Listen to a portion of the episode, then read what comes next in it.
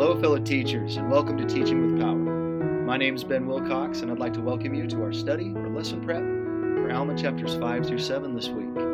My goal is to help you teach or study the scriptures with more relevancy and power. Now, this podcast is actually the audio to my videos that I produce on my YouTube channel, Teaching with Power. So if you hear me referring to visuals and you'd like to see what I'm referring to, I encourage you to check out the video presentation on YouTube. And if you'd like the lesson plans or PowerPoint slides that I use in this lesson, please go to teachingwithpower.com and you're going to find links to my channel, my blog, and my shop. So I encourage you to grab your scriptures and your marking pencils because it's time to dig deep. I like to begin this lesson talking a little bit about school. Now, I've always loved learning, but I haven't always liked school. And one of the things I liked least about school was taking tests. And the most feared of all tests is the final. At least that's what we call them here in the United States. And the final is exactly what it sounds like. It's the final test at the end of the year where you're tested on everything you've been taught that year. And it's usually worth the majority of your grade.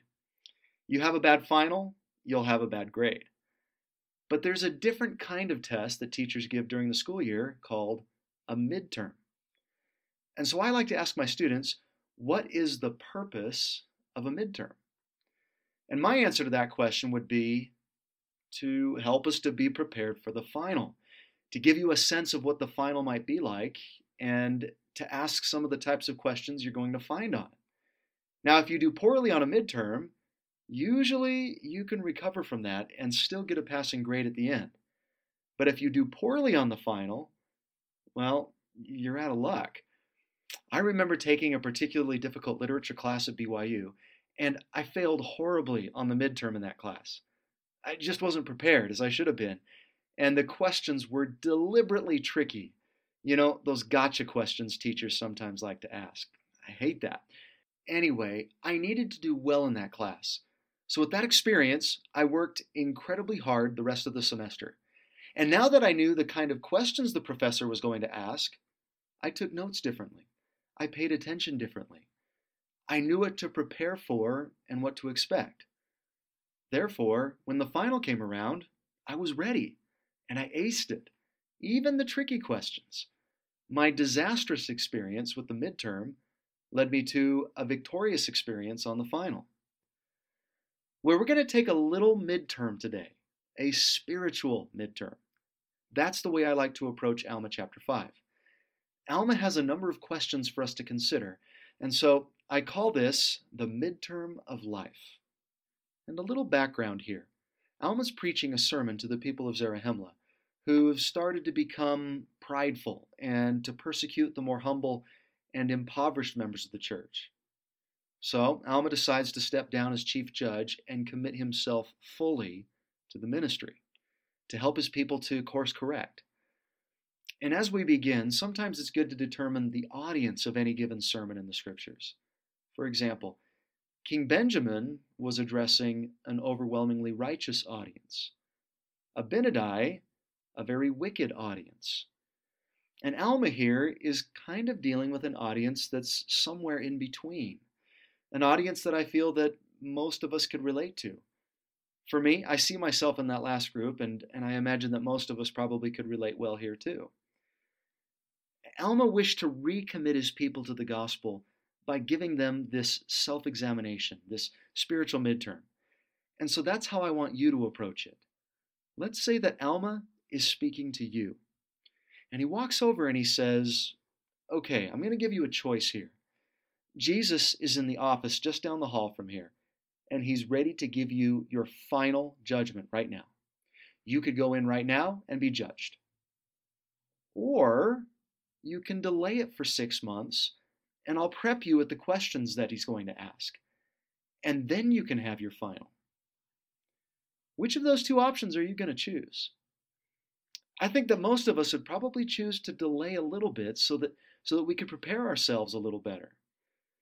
Or I don't know, maybe Alma would say to me, actually, uh, maybe you ought to just go in now. If we give you another six months, you might mess things up even worse.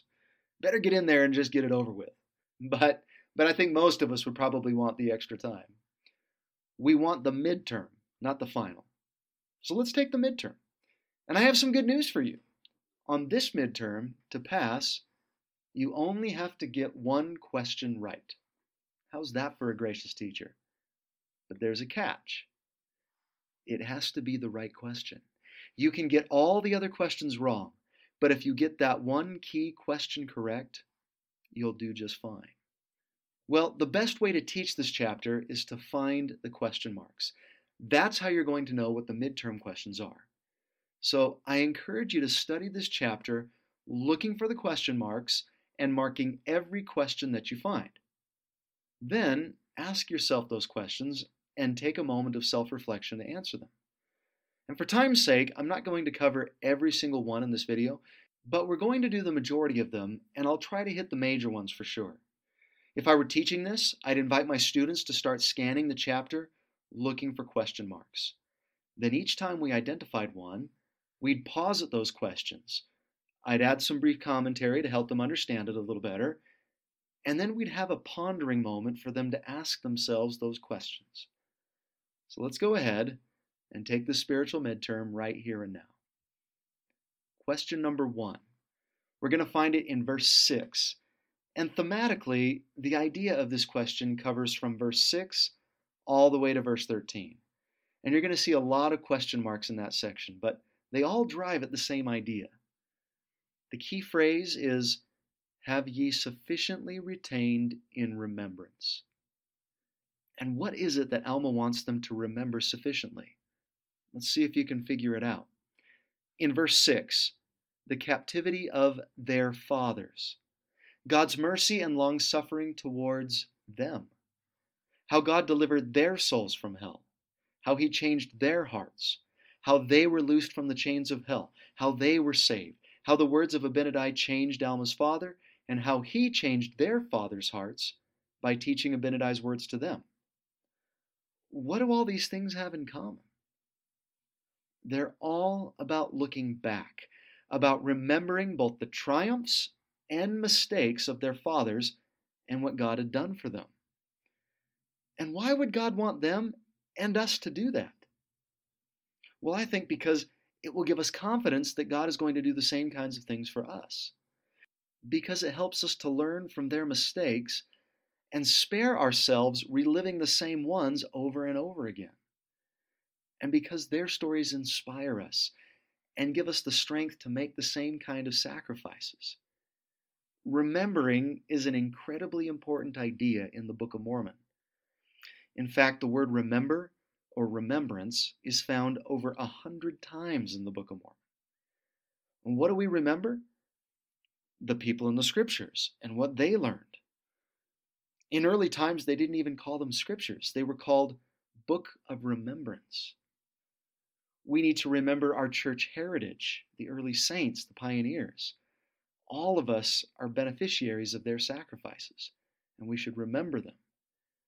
And we should remember our own ancestors. No wonder there's such an emphasis on family history work in the church. And I'll give you a brief example of the power of remembering our ancestors. I think of my great great grandfather, Anders Jensen. When he was a young man in Denmark, while walking home one day, he saw some boys bullying another boy. And that boy was carrying a load of laundry home, and, and these other boys were taking it and throwing it out onto the street. Well, Anders put the bullying to an end, shooed the other boys away, and helped that boy gather his laundry and then walked him home. And on the way home, he asked the boy why the others were picking on him. And the boy's answer, Oh, it's because I'm a Mormon. A Mormon? Anders asked. And, and with that, my great great grandfather first heard about the church. He was taught by the missionaries, his heart was touched, and he decided to be baptized. But before he was, he went home to tell his staunch Lutheran parents about his plans. They listened carefully and said, Anders, you're old enough to make your own decisions. But if you join this church, don't ever come home again. Now, uh, he had a, a big decision to make his family or his faith. And for me, I am so grateful that he chose faith. Because I don't know if he realized it at that moment, but he wasn't only making that decision for him, but for his son, too, and his son's son, and his son, and his son, who's me. And I hope that I'll never forget that story, and that my children will never forget that story. That story gives me spiritual strength. It builds my faith. It helps me to keep my sacrifices in perspective. Can you see why it would be important for me to sufficiently retain in remembrance my fathers? So I ask you, right now, have you sufficiently retained in remembrance your forefathers and mothers? I promise that remembrance is going to strengthen you. Question number two, it's in verse 14. Have ye spiritually been born of God? Remember our lesson back in the beginning of Mosiah, King Benjamin's sermon. In that talk, Benjamin spoke about becoming the children of Christ, about choosing Christ as our Father instead of the adversary. And then remember Isaiah's question that Abinadi quoted back in Mosiah 15 10 through 12. Who shall declare his generation? Or who are going to be his children, his seed? And Abinadi tells us that they are those that hear, hearken, and believe the words of the prophets and look forward to a remission of their sins through Christ. Well, do you match this description? Do you value the words of our living prophets? Do you rely on Christ? Have you chosen Him as your Father? Question number three, and I'd like to introduce this with just a brief activity. Do you notice anything interesting about these celebrities and their children? And, and do you see it? They look very, very similar, don't they? You can tell who their famous parents are. They reflect their image. Well, look at our next question in verse 14. And then that same idea is repeated in verse 19. Have you received his image in your countenances? And then in verse 19, can you look up having the image of God engraven upon your countenances? Well, that question naturally follows the last. If we've been born of God and Christ is now our Father, is there a family resemblance in you? It's often easy to pair up parents with their children because they look similar. We say things like, ah, you're the spitting image of your father, or you have your mother's eyes. There's something in our appearance or countenance that ties us to them. Well, can people see Christ in you? And we're not talking about actual physical appearance now, but spirit, character. You know, you can often read things in people's faces. You can see personality traits in them without them even saying a word. Sometimes you can see compassion in people's faces, but you can also see anger and hatred. What we have in our hearts often shows up in our faces. And what do you picture in Christ's face, in his image? Imagine he's sitting in front of you right now. What traits do you see there? Kindness? Love? Tenderness? Understanding? Courage? Expectation? Resolve? Well, do you see those same values reflected in you? Does his image reflect in your countenance, in your character? Can people tell that you're His child by the way that you act and speak and dress and treat others? And how firmly should those traits be seated in your countenance? Verse 19 uses the word engraven. Now, I can write my name on something in pencil or pen or even magic marker, and it possibly may fade over time. But if I engrave my name on something, it becomes permanent. Question number four, also in verse 14. Have you experienced this mighty change in your hearts? Well, what's the mighty change of heart? We talked about that back in Mosiah 5. We decided that it was the attitude of, I want to be good. I may not always choose good, and sometimes my pesky natural man is going to get in the way. but my desire is there. I really want to be a good boy or a good girl. I want to do what's right. I want to please my heavenly parents. Do you have that attitude? Do you no longer have the disposition to do evil, but to do good continually? The mighty change is when we begin to follow our Father's will because we want to, not just because of the praise of others or because we feel obligated out of some sense of social pressure or routine. So, have you experienced that mighty change? Question number five is in verse 15. Do you exercise faith in the redemption of Him who created you? How's your testimony doing? What's the state of your faith in Him who created you? And later in Alma, he's going to compare faith and testimony to a tree. Well, what does your testimony tree currently look like? Is it green and growing and bearing fruit? Or is it dying? Does it, does it look more like a, a Charlie Brown Christmas tree? Are you nourishing it? Are you caring for it? When the frosts and the storms of doubt come, is it capable of weathering the storm? And the word that Alma uses here is to exercise faith. What a great word. We need to exercise our faith. Exercise requires effort, it requires persistence. It, it means pushing ourselves in sometimes uncomfortable ways. But it makes you stronger, faster, and more capable the more that you do it. Well, it's the same thing with faith. It needs to be exercised. Is your faith fit or flabby? Maybe you need to get your faith to the gym. Question number six. Again, here, I'm going to combine a lot of questions and ideas into one that I feel cover verse 15 all the way to 25. The theme here is visualizing the final judgment. How do you picture that day going? That's the question. If the first section of this test was about looking back, and the second was about looking in, this portion is all about looking forward. So, do you look forward with an eye of faith and view this mortal body raised in immortality and this corruption raised in incorruption to stand before God to be judged according to the deeds which have been done in the mortal body?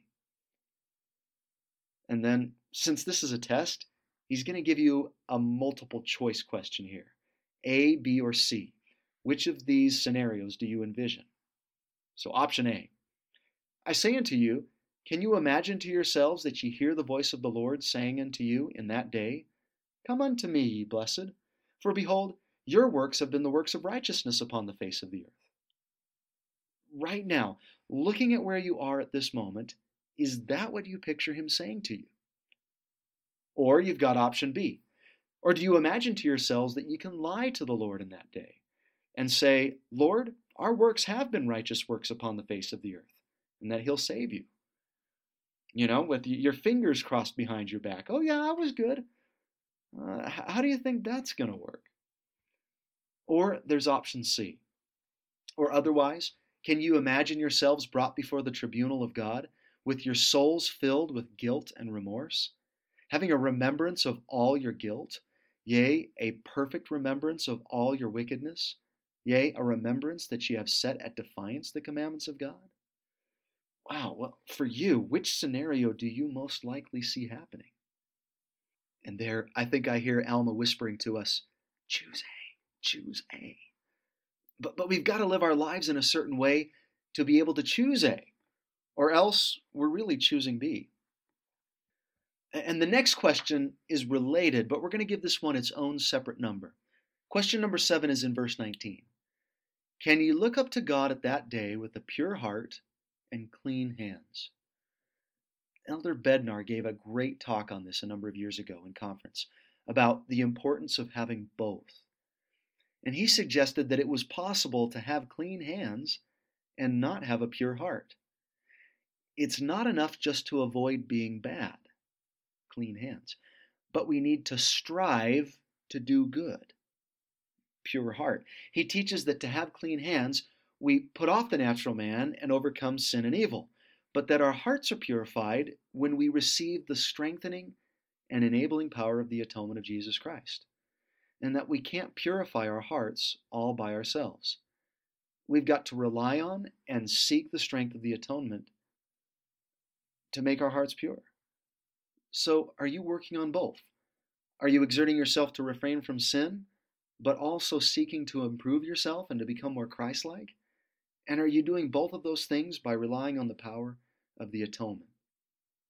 Well, I'm going to skip past the rest of the verses and questions in that section since the message is basically the same. And that's can you imagine the judgment going well for you if your hands aren't clean and your hearts aren't pure? And the answer is no, it won't. Well, how are you doing so far? If you feel you aren't doing very well, just hang in there. Remember, you've only got to get one question right, so don't lose hope. Question number eight, it's in verse 26. And now behold, I say unto you, my brethren, if you have experienced a change of heart, and if ye have felt to sing the song of redeeming love, I would ask, can ye feel so now? And here, Alma's encouraging them to look back again, but not to their father's experiences this time, their own previous spiritual experiences. Back to the times when they felt that mighty change of heart, that intense desire to do and to be good. Have you ever felt that? And if you have, good. Do you still feel it? If not, what happened? Let's rekindle that fire. Think back to those experiences, your answered prayers, your patriarchal blessing, experiences you had in gaining your testimony, in your childhood, what your parents taught you, what you learned on your mission if you served one. If you're a convert, what first drew you to the gospel? The very act of remembering those times will help to keep the flame burning. Why do you think we partake of the sacrament every week? To remember. Why do we pray and study the scriptures daily? Why do we attend church meetings every week? Why do we have general conference every six months? It's to remember, to keep our faith burning bright. He, he talks about singing the song of redeeming love. Sometimes I think we get to the point where we're just singing one verse without any enthusiasm, barely moving our lips, like my seminary students sing sometimes? Or are you belting it out? All six verses, getting your lungs into it. If you've ever had those mighty change moments where you felt spiritually energized, do you feel so now? If not, what are you going to do about it? What do you need to remember? Question number nine these are three related questions in verse 27. Have you walked, keeping yourselves blameless before God? Could you say, if you were called to die at this time within yourselves, that you've been sufficiently humble, that your garments have been cleansed and made white through the blood of Christ, who will come to redeem his people from their sins? So, have you been humble enough to accept Christ's atonement for your sins? Humility is the key in this process. We have to have the humility to recognize that we need Christ to redeem us from our sins. Keeping ourselves blameless doesn't mean living without mistakes. That last question suggests that our garments are going to become dirty, that they're going to need to be cleansed, and they can be. Christ's blood has that power. He will keep us blameless. Do you wash yourselves each week through the power of the sacrament? Are you humble enough to accept that sacrifice? Question number 10. For this question, I'm going to lump verses 28 through 30 together. There are three things that Alma wants his people to rid themselves of. This would be the clean hands part of the equation. We're not going to be found blameless if we have these trespasses still on our record. What are those three things? Pride, envy, and persecution we know that these were the three specific things that Alma's people were struggling with at that time. So I think that you can approach this question in two ways. One, do you struggle with those specific things? Are you prideful? Do you perceive that you're better than others because you have more, either physically, financially, intellectually, socially, or even spiritually? Or do you struggle on the other side of that equation? Do you perceive that you have less than others, and that fills you with envy for those that do? And do you resent those that have more? Is your heart filled with ingratitude because others have been blessed with something more than you? Do you persecute others? Or you could approach this question in a different way. If Alma were to name three specific things that you needed to work on most, what would they be? Maybe your problem isn't envy or persecution, but anger or lust, selfishness, laziness, uh, being critical. Think of three specific things that you need to work on and then go to work stripping yourself of them. Now we're going to jump ahead because there's a large section here without many questions. But don't worry, we're, we're going to come back to it in just a bit. But let's finish off the question part of the chapter. There's one final question to consider here, and Alma asks it four different times in verses 53 to 55. Can you find the repeated question phrase? Did you find it? It's will you persist? If your actions are not in accordance with God's will, are you determined to continue down that broad path? Will you continue to distance yourself further and further from your Redeemer? Will you persist?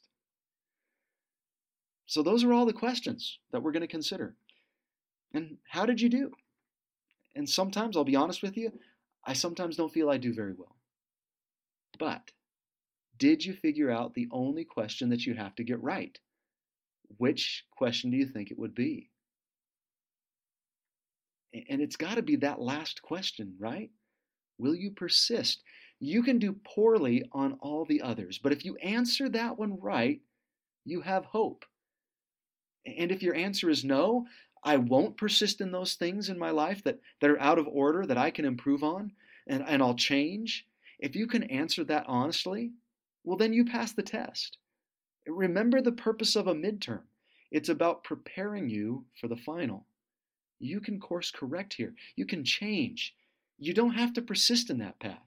It's not too late, there's still time. Therefore, the message of the rest of the chapter you can read in verses 31 to 62. And it all really drives at the same specific point. And I'll just summarize that for you here. It's repent, change. You don't have to persist. And maybe just a few verses of note here verses 33 through 34. Behold, he sendeth an invitation unto all men, for the arms of mercy are extended towards them. And he saith, Repent, and I'll receive you. Yea, he saith, Come unto me, and ye shall partake of the fruit of the tree of life.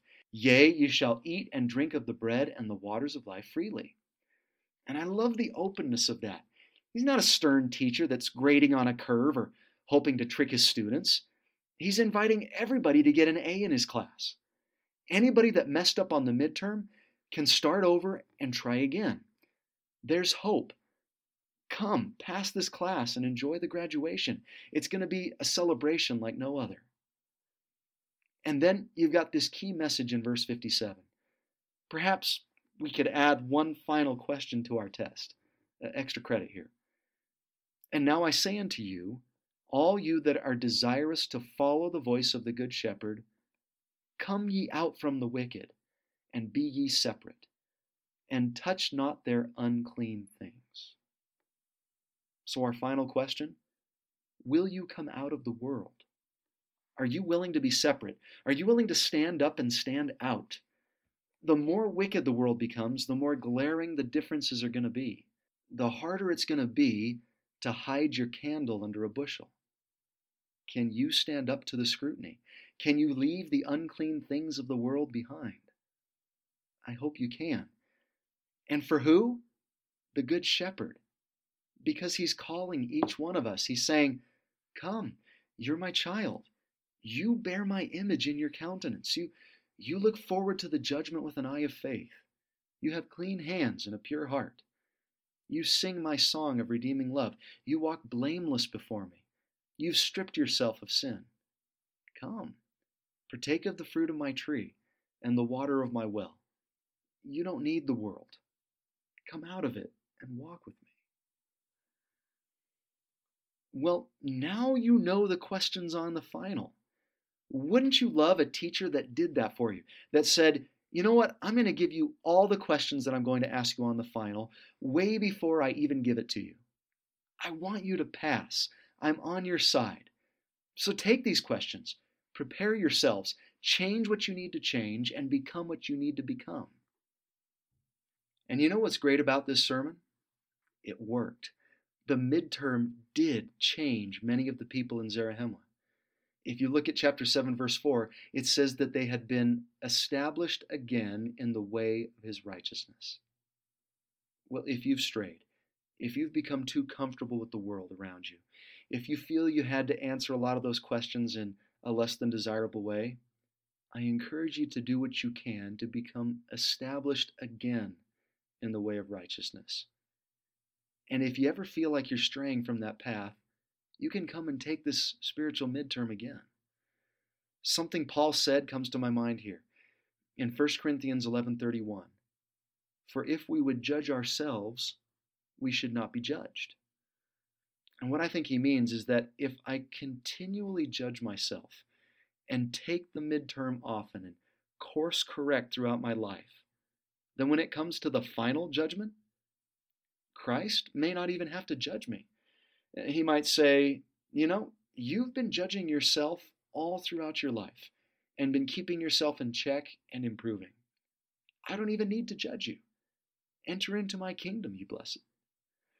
I hope that's what we're all going to hear him say on the final that really matters most. I'm grateful for this chapter. It's helped me many times in my life to look inward and upward. Sometimes I feel I do well, and other times I recognize my fault and, and the areas that I need to change. And it makes a difference. It really does. And when I do, I always feel that arm of mercy extended towards me, that invitation to join Him. And as we've gone through those questions, I hope you felt it too. Well, chapter 6 tells us how Alma sets things in order in Zarahemla, and then how he makes his way to his next destination, the city of Gideon. Then chapter 7 gives us the sermon he teaches in Gideon. And you know what? It's completely different. They don't have the problems the people in Zarahemla had. And so he gives them a different message. And I really like that. It's not like he says, you know, I gave this great talk back in Zarahemla, and it went over really well. It's already prepared. So I'll just give you that same message. Now, prophets are going to teach according to where you're at and what you need. And since the Gideonites don't have the problems of the Zarahemlans, Alma is able to teach them greater and deeper things. Sometimes I hear people criticize conference by saying that we just hear the same things every time. Maybe if we all really applied those things, then the apostles could feel that they could go deeper and teach us more. Well, with the Gideonites, because of their righteousness, we get some of the most important and doctrinally significant verses on the atonement anywhere in the scriptures. And the fact of the matter is that I've already taught you my thoughts on those verses in a recent video. If you remember, at Easter, the Come Follow Me manual encouraged us to focus topically on what the Book of Mormon teaches us about the atonement. And in that video, I focused a large section of my thoughts on these particular verses in chapter 7. So rather than repeating myself, I'm going to invite you to watch that portion of my Easter video and I'll provide you with a link here. The part on Alma 7 is found starting at timestamp 2348 and then ends at 3130.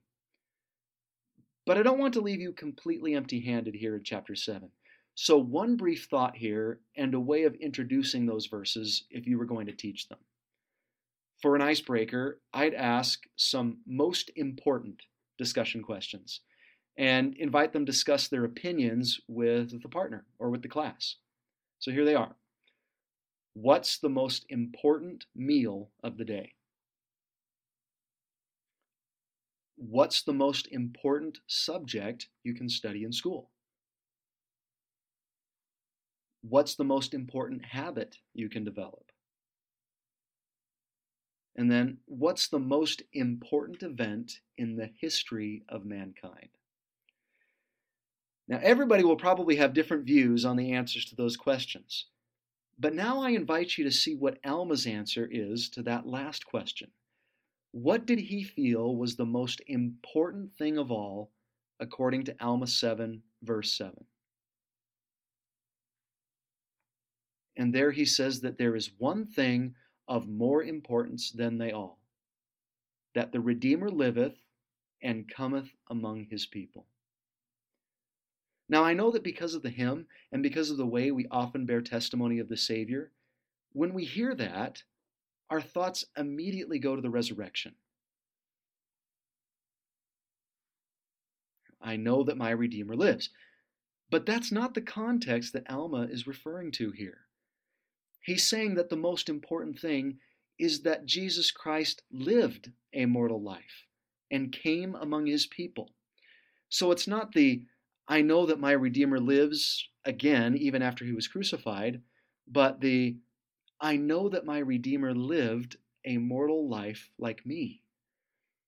That I know that my Redeemer lived is just as important as the I know that my Redeemer lives of now it's vital for us to know that he shared mortality with us, that he knows what it's like to live life at our level. He lived and knows what we've experienced. Jesus Christ didn't come down to earth just to observe life and, and what we go through, but to experience it and experience what we experience, literally. And he felt everything that each of us feels and will feel. And that's the lead in that I would use to then teach verses 11 through 13. Those verses show us that Christ experienced all pains, afflictions, temptations, sicknesses, death, infirmities, sins, and transgressions of every kind, so that he would know, according to the flesh, not just by the revelation of the Spirit, but by real life experience, what it means to be mortal. And therefore, he understands. And He can succor us or rescue us. And then, you know, I would teach the message that I gave you in my Easter video. That's probably how I'd approach teaching Alma chapter 7. But I'd love to conclude by echoing Alma's words that I too feel is of more importance than they all.